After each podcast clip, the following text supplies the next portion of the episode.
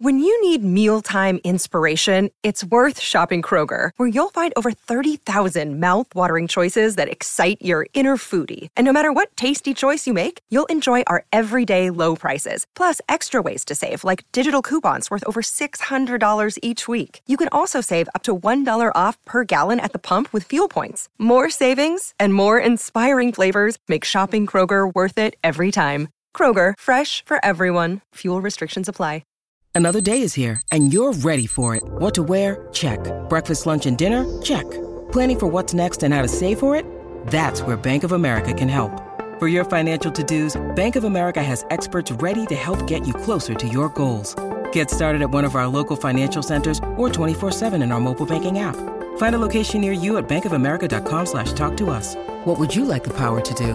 Mobile banking requires downloading the app and is only available for select devices. Message and data rates may apply. Bank of America and a member FDIC. Hello, everybody. This is Marshall Poe. I'm the editor of the New Books Network. NBN listeners like to read books and buy them. So we thought we'd tell you that right now, our friends at Princeton University Press are having a remarkable site wide sale. You can get 50% off books, including ebooks and audiobooks, with the code 50, F I F T Y, at checkout until May 31. You can save some real money on Princeton University Press books. I encourage you to go there and check it out. Welcome to the New Books Network. Welcome to the New Books Network's podcast series channel, Scholarly Communication, and I'm Sanjay Kumar, your host. I'm delighted to have in our show today John Bond, the author of The Little Guide to Getting Your Journal Article Published Simple Steps to Success, published by Rowman and Littlefield, London, Malden, New York, um, 2023. Welcome, John Bond, to the show. Thank you so much for agreeing to have this discussion today. Thank you very much, Sanjay. It's a pleasure to be here. I've been such a fan of the New Books Network for so many years and uh, and listened to so many of their shows. So it's an honor to be here. Thank you.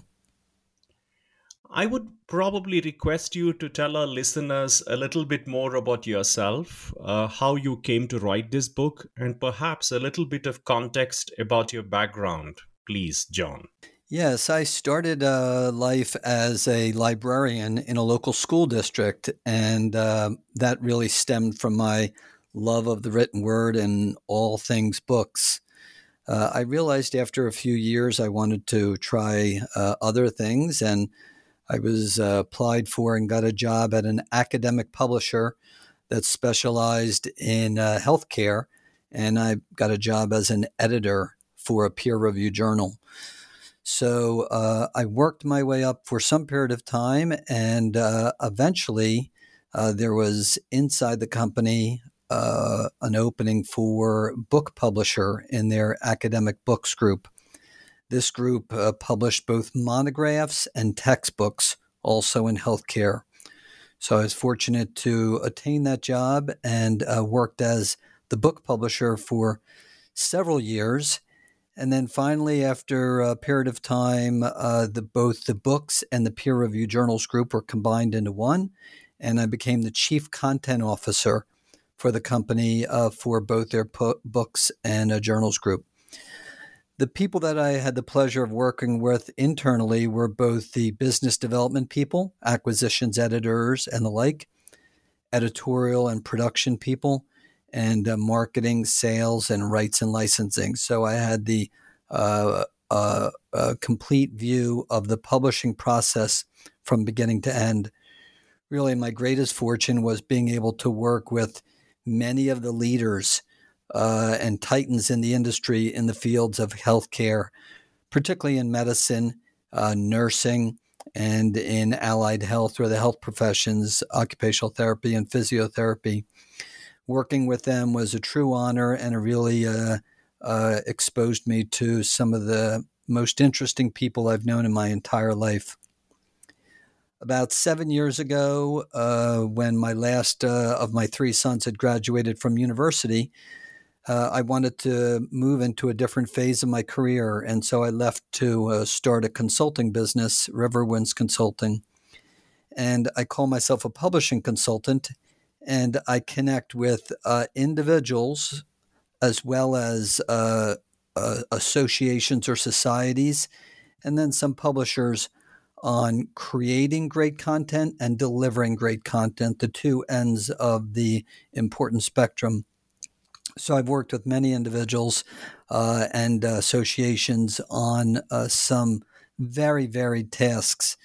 Uh, most recently, I'm also associated now and working with uh, e learning in the legal field. And I've been working with a company doing some innovative things on delivering uh, e learning uh, to law firms, specifically in regard to risk and in- information governance related topics. So I'm a publishing consultant, and uh, that's really what uh, led me to be interested in writing the book um, that we're talking about today. I also uh, started a few years ago a YouTube channel uh, called Publishing Defined. And it's uh, short videos dealing with a variety of topics in scholarly publishing. They usually average about three to five minutes. They are, uh, there's about a hundred of them, and they're on a variety of peer reviewed journal and book and monograph related topics. Uh, it's been quite a success for me. I have about 6,000 plus subscribers and I'm approaching a half a million total views. So it's been a tremendous way to connect with people in the United States, but I would say uh, 50% of my uh, viewership is outside the United States in nearly every country in the world. So that's been a fun endeavor.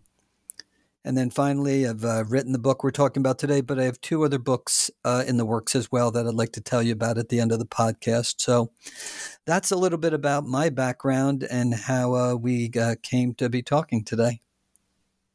Thank you very much, John. That's an impressive profile. And maybe I'll start with the title of the book. Um, and I think this is something which might be of interest to readers.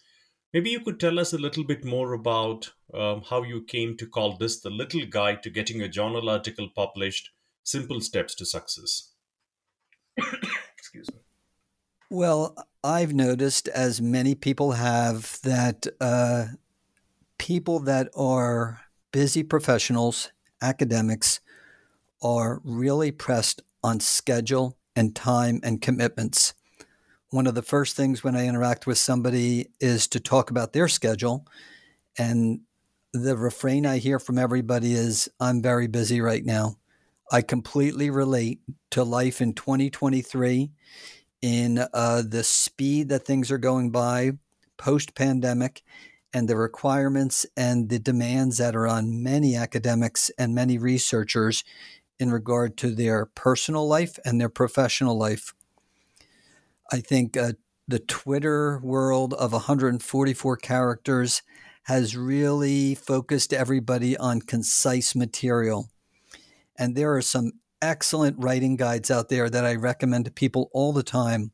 And there are some really great uh, books that talk about the writing journey with uh, journals as well as books that I'm a big fan of. And I highly recommend many of these. But uh, what I wanted to focus on was something that was very concise, very practical, and really in a step by step wise fashion. So, uh, yes, it, it makes me smile when I say the little guide because what I really wanted to do was boil the process down to a digestible fashion. It's 29 very short chapters, they're very focused on specific topics. And I really wanted to uh, present something that uh, the reader could look at, absorb a little bit, feel that they've accomplished something. They have a clear charge as to what they're going to be doing next. So the book represents my philosophy of step by step, focused, and uh, one that uh, holds the readers holds the writer's hand for them to know that there is a path to success for them.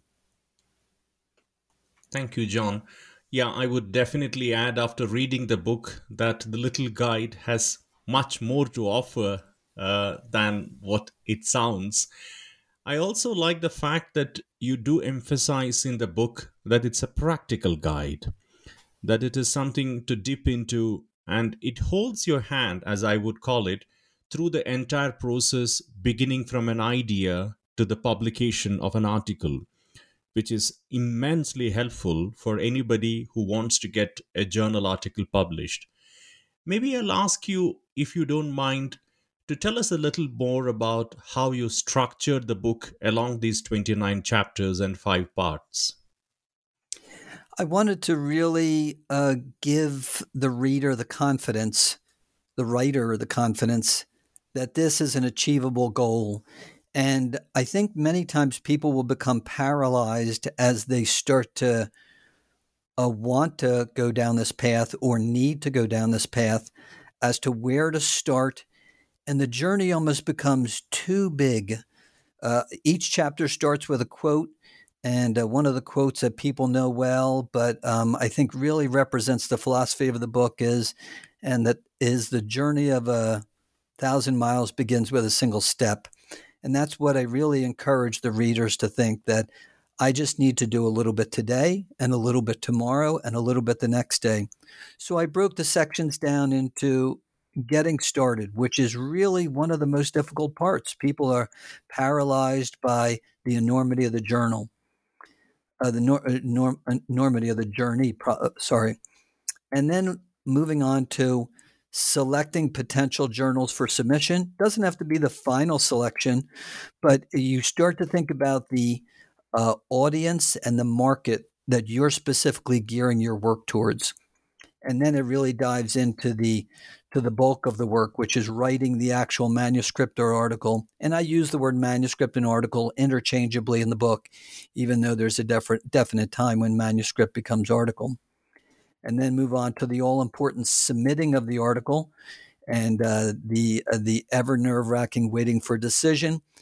And then finally what happens after publication and there's some key parts that take place then but i definitely see it as a journey and i want the uh, readers and the writers to feel that i'm on the journey with them and there are definite uh, signposts along the way that they can feel that they've accomplished and uh, move forward to the next step thank you john that's really uh, a very good description of the difficult journey of getting an article published in a scholarly journal. I might just go back to some of the interesting things with which you start the book. One is, of course, what makes the journey interesting, challenging, but also, as you said, daunting for people who have never thought of publishing. And because you have laid out this journey in terms of before, during, and after, I would probably also ask you in the process of writing this book, and also given your long, illustrious career in the world of academic and scholarly publishing, which part of the journey do you think is the most decisive, if I may put it that way?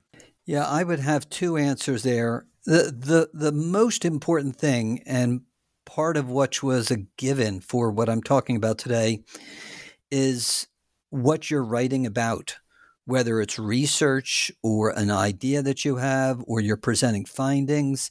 Um, peer reviewed journals, the editors and the editorial boards are looking for something that adds to the literature. Nobody wants to go over exactly what's been published in the past. They're looking for something new or novel. The hallmark of uh, the top journals in the field really come down to quality. Now, that can seem like it's almost overwhelming. How am I going to come up with something that's breaking new ground? But people do it every day and in every journal. So the most important part is to start to think about what you what you want to say and what it adds to the literature. And this really stems back to the research that you're doing or any work that you're performing. So that's really where things begin. And then to start to think about um, how you're going to present this work and how you're going to offer it to the reader.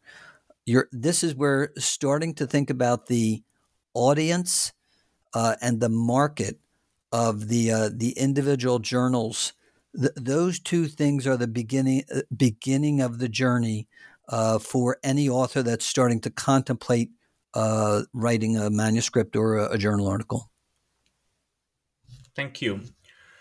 I'll come back to some of the chapter titles, which I think are in many ways um, very decisive uh, for the reader as well as for the audience. Um, I'm trying to think in terms of what would probably be useful for the reader to understand uh, because it's sometimes very important for the reader to know that certain parts of the writing and publishing process can be more time consuming than others.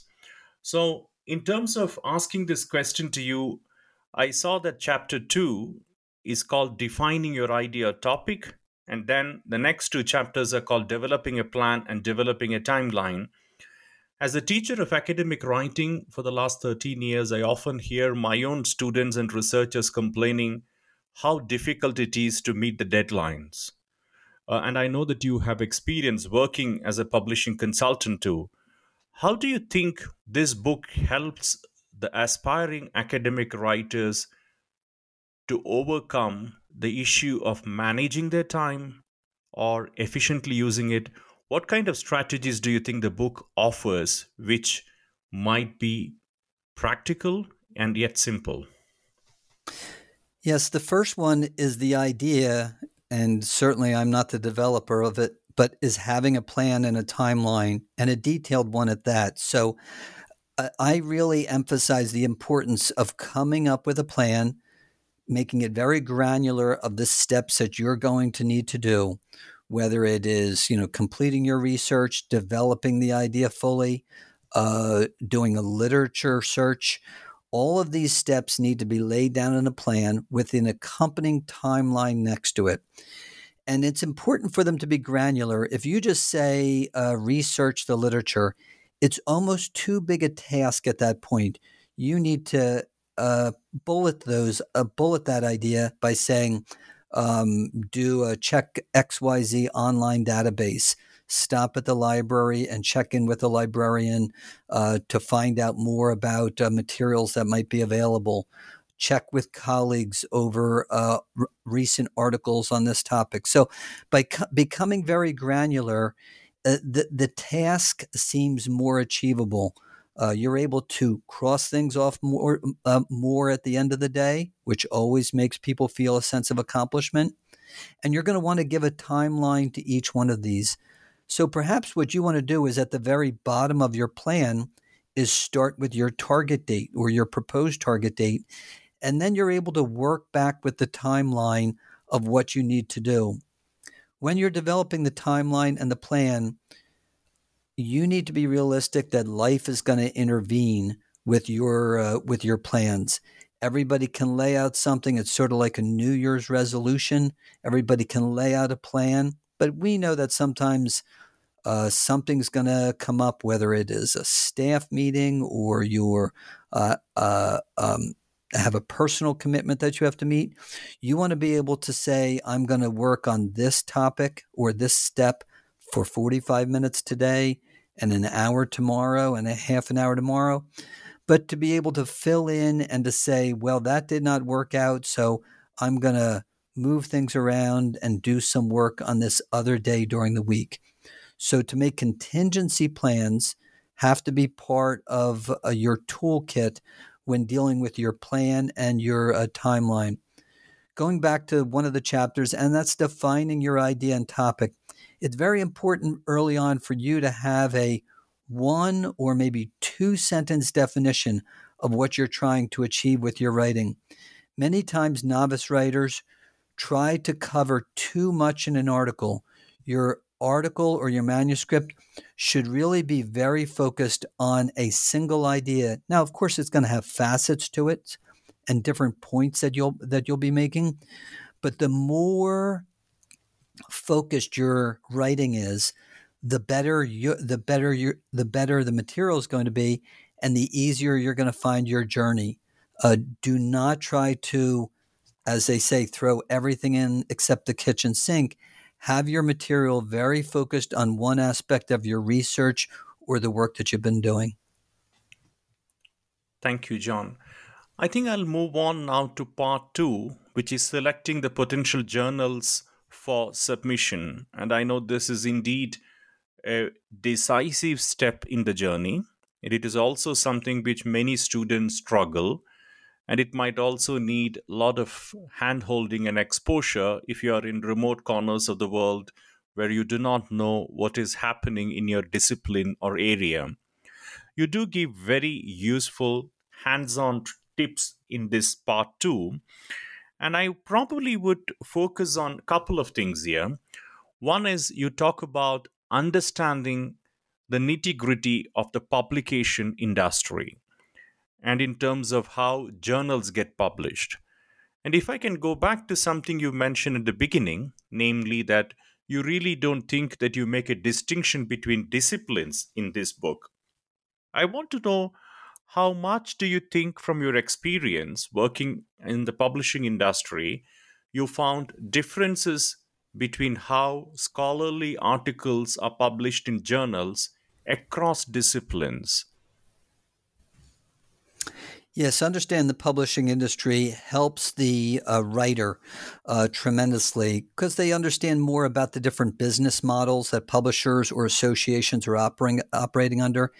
It's really imperative in 2023 to understand uh, open access and how it connects in your particular uh, subject area. Open access has different formats. Even if you choose not to, it's important for you to understand many of the most important most important trends going on right now in scholarly publishing. So that is very important. Um, as for the the writer's individual subject area, uh, there are nuances to any specific one, but I found that most of them come down to perhaps different article types or formats that an individual discipline may prefer, or uh, the speed to publication. Some uh, some uh, subject areas, speed to publication is absolutely crucial, while others may be a little bit less important. Understanding the the breadth of the publications that are in your individual field is very, very important. Um, one of the things, of a refrain that I say throughout the book is to become a fan of the journals that you're going to submit to. I've seen all too often when novice writers are looking for a place to publish, they will do a search and come up with a few journal names that uh, they've come across and they really haven't experienced those journals and i and that's absolutely the wrong thing to do. If you find a journal you should become a fan of it you should become a reader of it and even if you're not a subscriber maybe you just look at the abstracts that are online or the topics that they're covering covering. So becoming a fan is very very critical uh, for any journal that you're uh, considering publishing or submitting to rather the other thing that's important is every journal uh, has an about page and has uh, some valuable information there, whether it's a mission statement or a vision statement. There's always an information for authors or guideline for authors. All these documents are gold when it comes down to your consideration of what journal you want to submit to. These really are guidelines to what they're looking for and help you target the ones that are most appropriate for the content of your manuscript. You'll want to uh, increase your chances for publication by submitting to those that are the best target uh, for your content and avoid uh, getting uh, the manuscript returned because they don't uh, cu- uh, publish in that area. So, really understanding uh, a journal, being a fan, and reading their guidelines for authors or mission statement are critical for this step. Thank you, John. I couldn't agree more with you. Um, this also ties me back to the question of readership, which you do talk about in the part one, which is to write for the right reader. Um, and I think this is something which we talk about in academic writing pedagogy about readability and knowing your audience.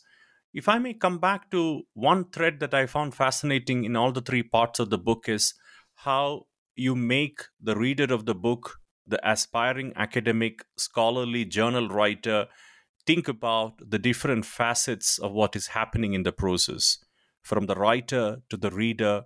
And the third person I think that comes into the picture is the reviewer. And I thought this was a very interesting move you make because ultimately the judge, the arbiter of quality in scholarly publication, if I may put it that way, seems to be the peer reviewer and the process. Would you like to tell us something more about what you try to say in the book about part three, especially also what happens in the peer review process? Yes, the peer review process does vary by area. Uh, you know, it could be single blind or double blind, where the uh, writer doesn't know who the reviewer is, or the writer and reviewer each don't know the other one. There are arguments to be made in both ways uh, for both both methods. Also, there are major innovations that are going on right now with the review process for some journals and with some publishers, but still has stayed the same in many areas. Um, most journals will receive an article, will have a preliminary pass through to make sure it fits their minimum criteria. An associate editor or the editor in chief, or whatever the ter- term is they may use, will then assign it to reviewers who'll go through and uh, use a form uh, to give feedback after an extensive read. And then it'll come back to the reviewer, uh, to the editor in chief, or to the associate editors for a decision. It is not uncommon for these boards to receive three reviews back. One says accept, one says revise, and one says reject. It's it's the nature of the industry that there are a lot of dedicated volunteers out there with a deep background in this field and they're looking at things from all different angles. And it would be up to the editor in chief and the editorial board and reviewers to make that final determination as to what the article's true value is to that journal. So the uh, the reviewers and the editorial board play a critical role in the process, and they're really the gatekeepers in the most positive sense of that word for the material that's going to get in the journal and the future and the future success of that journal rests in their hands based on those decisions that they make. So, one more thing is to go back to the market or to go back to the readership. Uh, many times, novice writers will will think, "Well, of course, I know who my readership is. Uh, I know I'm a, let's say, sociologist. I'm writing for other sociologists." But as we know, there are many ways to break up a market based on a subspecialty or the level of education of the individual reader? Are you writing for the people that are new to your discipline or the leaders in that field or both? So, really understanding the readership or the market of that journal is critical. And just don't have a knee jerk reaction that you assume you know who that readership is. So, please spend the time with that about page and understand who that journal is geared towards. Thank you, John. If I may look closely at part three, uh, you start part three, you call it writing your article. And chapter 18, with which part three begins, says understanding the parts of an article. I was a bit curious to know um, how do you see this in terms of the academic and research writing process? Does an aspiring writer need to have a clear knowledge about the parts of the genre of a scholarly article before they start writing it? Or why is it that it might be important to do the steps that you list in part one and two before they go to three? So I'm just making a clarification. In your book and in your scheme of things, where does writing begin? So, the more groundwork you're able to do ahead of time, the easier time you're going to have with the actual writing. So, whether it's understanding the publishing industry, whether it is uh, researching journals ahead of time, becoming a fan of those, reading those guidelines for authors, looking at articles that have already been published, seeing the formats of those articles, what are the most common headings that are used in those areas to understand the parts that those journals prefer. What's the length of those parts? So are literature reviews typically 500 words or are they less or are they more? You need to understand in your area or the journals that you're hoping uh, to be published in, the, the the expectations, and this will make all the groundwork that you're working that you're uh, involved with uh, that much more of uh, an enabler of the success of writing that article. So please go in, look at these target journals, understands what the headings are and the parts of the article, understands how they're written. Are they all written in third person or are they written in first person? Um, uh, look at the active, uh, uh, active and passive nature of the writing. Understand exactly how those articles are composed and use them as a guide before you ever put pen to paper or fingertip to keystroke. Uh, all of this research will make the writing and the composition of the article that much easier. Fantastic, John. Sound advice any day. And if I may build on this, I think it's also important for the prospective readers of your wonderful book to know that all of this takes time. And I think you also weigh that into the advice that you give that one has to be prepared for the long haul. Um, I also know this from looking at similar books which are out there in the market that often researchers, students, academics are wary of fatigue of how long does it take for their work to see the light of day. And I'm connecting this to another point which I thought you bring up very well, which is about the exponential changes that have happened in the world of publishing with the introduction of digital and online technologies. Especially, you also do mention about open access, and I'm also heading the library committee in the Central European University, and I'm aware of all the questions faculty keep asking today. How do you see the world of publishing changing, or how do you think it has changed in your career? And how do how much do you think this book is a response to that? Well, to, to comment on a couple of those observations, I, I have had a couple times in the past eight years when an author, a, a, a, a writer has come to me and said, um, I need to have an article published in the next three or four months. And it's a very sobering response to this person that has really, really does not understand um, the nature of the process and they need to think long term about their writing career. I understand there may be some pending deadline for them of, let's say, promotion or tenure or grant funding, but you're in it for the long haul. You're in it for writing quality work that makes a difference in your field that builds on the previous work that you've done. So you have to fully understand that timeline the world has changed uh, significantly from the beginning of my career, where it was a paper-based career, a paper-based publishing industry, to now where it is 99.9% digital, and all the websites of journals are the uh, are the uh, copy of record. Um, so it's it's a completely different world we live in. Fortunately, articles can come very quickly to publication and you do not have to wait to get in line for a print copy. Thank heavens that things can come very quickly to market and be uh, available through abstracting and indexing services. Open access has really has really changed the world in many ways.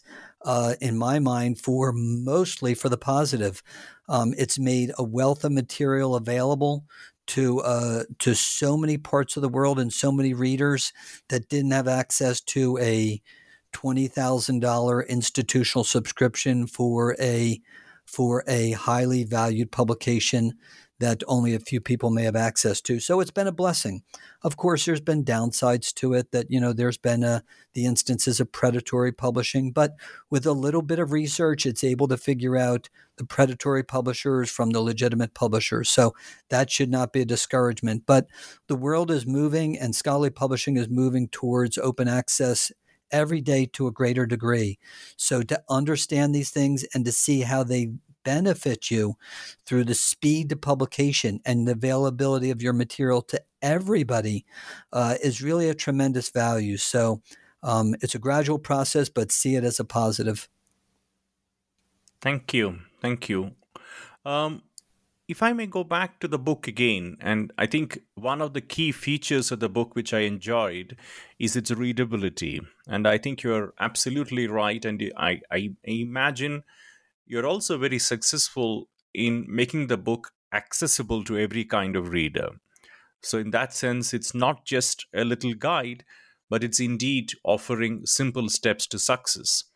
So, in one sense, I think you have very successfully demystified the publishing process, if I may call it. But on the other hand, I might also ask this question from your experience as a consultant, as somebody who worked in the publishing industry, for instance, in the world of medical publishing. What do you think were the big challenges that you thought were faced by writers that you may or may not have used as a launching pad for the tips that you give here? R- really, the the impediments are uh, being paralyzed by the entire by the entire effort to really to just to uh, to feel that it's too big. How am i going to get this started? I'm never going to get published. Uh, only it's a, uh, it's an industry where only the top people get published. I don't have anything to say. I have no time during the day. And to just wipe all that away, to just completely dismiss all those things and to say, I know I can do this. I'm a big fan of, you may be familiar with Joseph Campbell and the hero's journey. It's a classical storytelling method. Um, I understand academic publishing is not the traditional storytelling that we think of when we think of, let's say, Harry Potter, but really it's a journey that you're on. There are going to be valleys and there are going to be mountains that you're going to climb and it's all towards your eventually eventual end success. So think of it as a, you're going to have ups and downs during that time. By working that process of having a plan, assigning deadlines, having uh, something to say that's new and unique in your area, and uh, working through it, uh, you're going to be able to achieve your goal if you have something that's new and unique uh, in your area. So thinking about it in a positive sense. Uh, listen, I, I, am a glass half full guy by nature, but I think the majority of people can achieve success by using that plan and by uh, assigning deadlines and to seeing this as an important part to your academic and writing career. And you're in it for the long haul. Thank you. Yes, I couldn't agree more. One of the things which students and researchers often ask me as an academic writing teacher, consultant, um, and trainer and coach is what is, if you can say, the one key ingredient of success in academic publishing? And having read your book and having known your profile now, I'm really keen to know if I put that question to you and from your book, what would be the answer? And it doesn't have to be a word or a sentence, but I think it's more about the unique selling proposition or what is it that ingredient that you think is necessary, which is a sine qua non of successful publication of a journal article. I would say persistence. So everybody's going to have impediments, whether it's something that comes up in your personal life, a change at work, uh, a disappointment with, uh, you know, meeting your deadlines. Uh, the first time you submit, you may get a rejection. To just feel that you are just going to continue to to march on uh, despite the uh, the roadblocks that are put put ahead of you. In regard to those uh, first uh, feedbacks that you get from a from a journal, um, I like to remind everybody Albert Einstein was rejected in several of the articles that he submitted to peer reviewed journals. Every Nobel laureate in almost every field has had multiple rejections. So this is just one step along your hero's journey for you to continue to feel that persistence is the key here. There are going to be roadblocks ahead of me, but persistence is really what it takes to be able to sit and say, I'm going to work this plan in this timeline. And I know if I've got something to say, I'm going to find uh, a journal and readership that's interested in my message. Thank you. Yes, I would indeed agree that persistence and perseverance are virtues to be cultivated in, in the world of academic and scholarly writing any day. If I can go back to some of the other key points of the book, one of the things that you've stressed about is how to handle the peer review, which you just mentioned now. And I know that that's usually a daunting task for many, partly because we are all very possessive about what we write. And as you put it, failures can be very demoralizing. Um, I was wondering if are there ways in which a scholar should understand the peer review process that you emphasize in this book?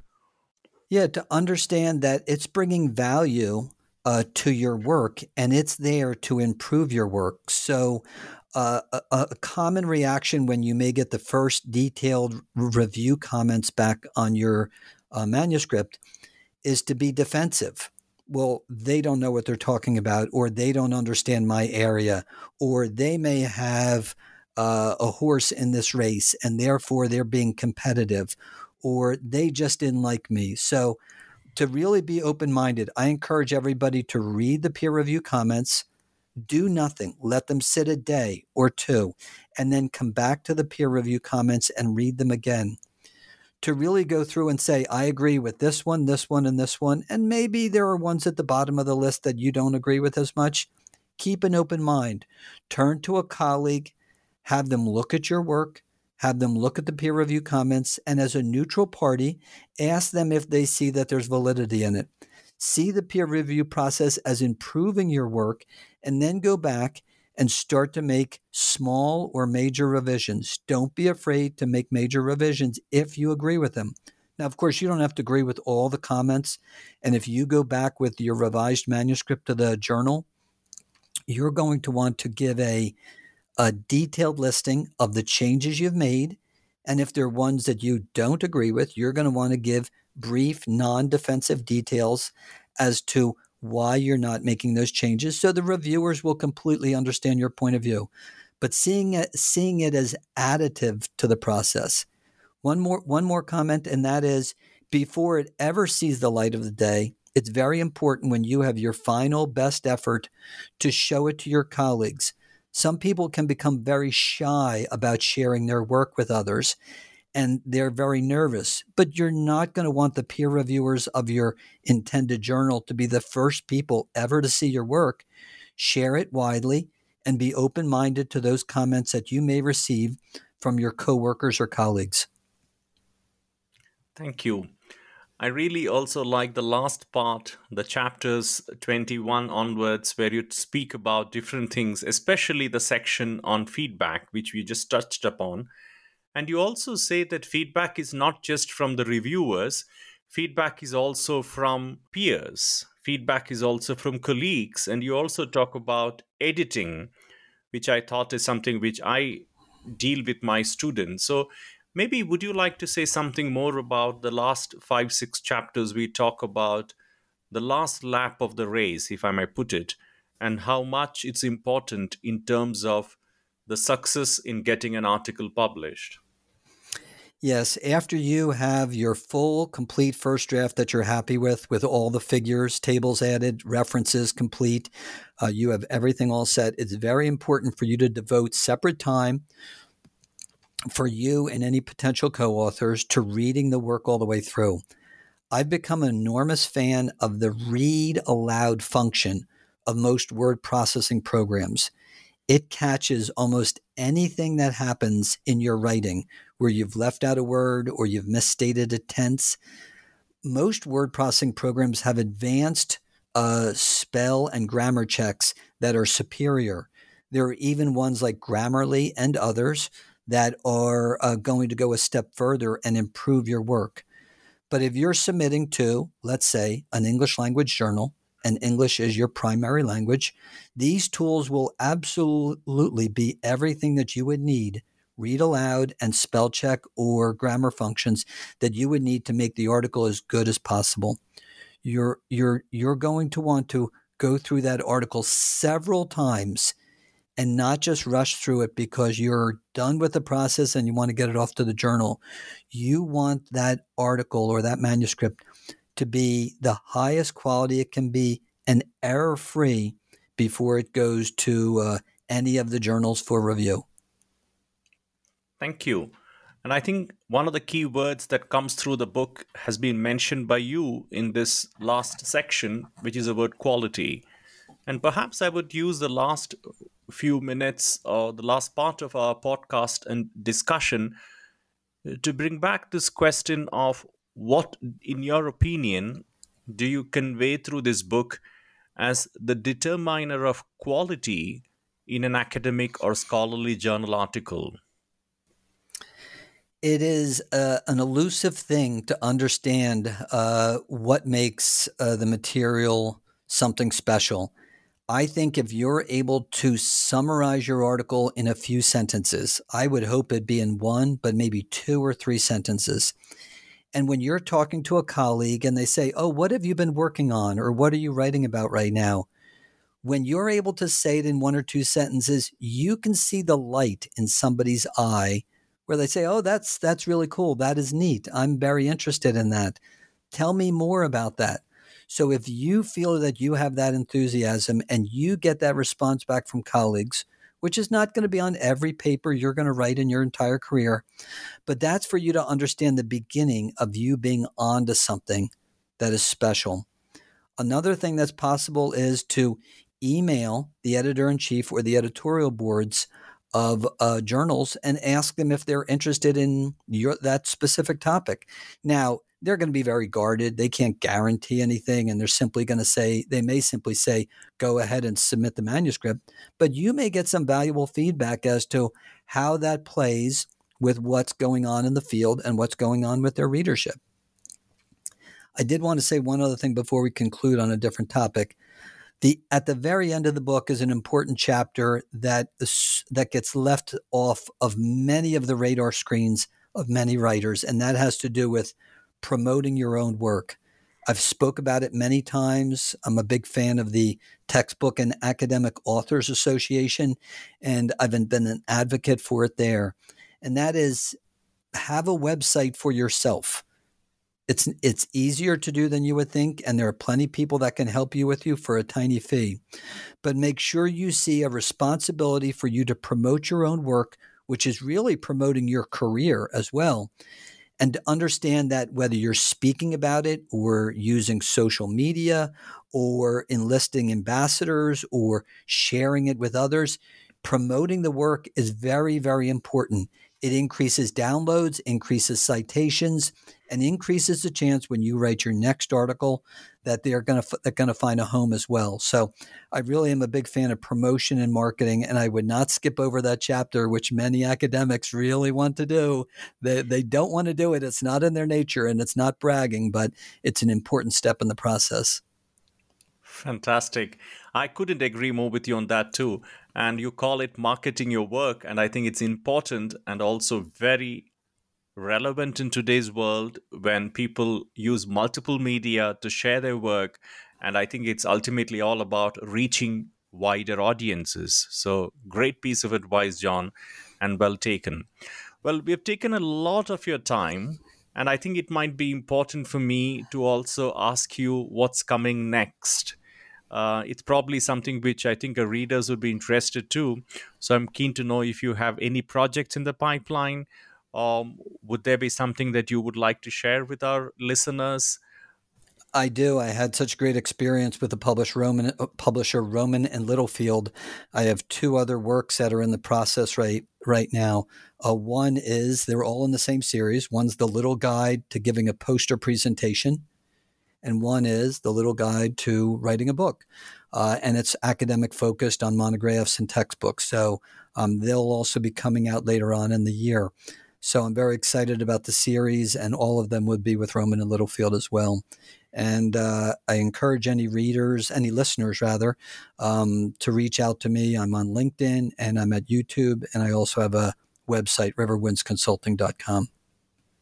Fantastic. John, that sounds like a great project. I really want to thank you for being on the show today. I really enjoyed it. And I hope the listeners of New Books Network Scholarly Communication Channel would also enjoy listening to this discussion. And hopefully, they'll be inspired to read John Bond's The Little Guide to Getting a Journal Article Published Simple Steps to Success. I strongly recommend it. and I'm looking forward to reading in your books. Thank you very much.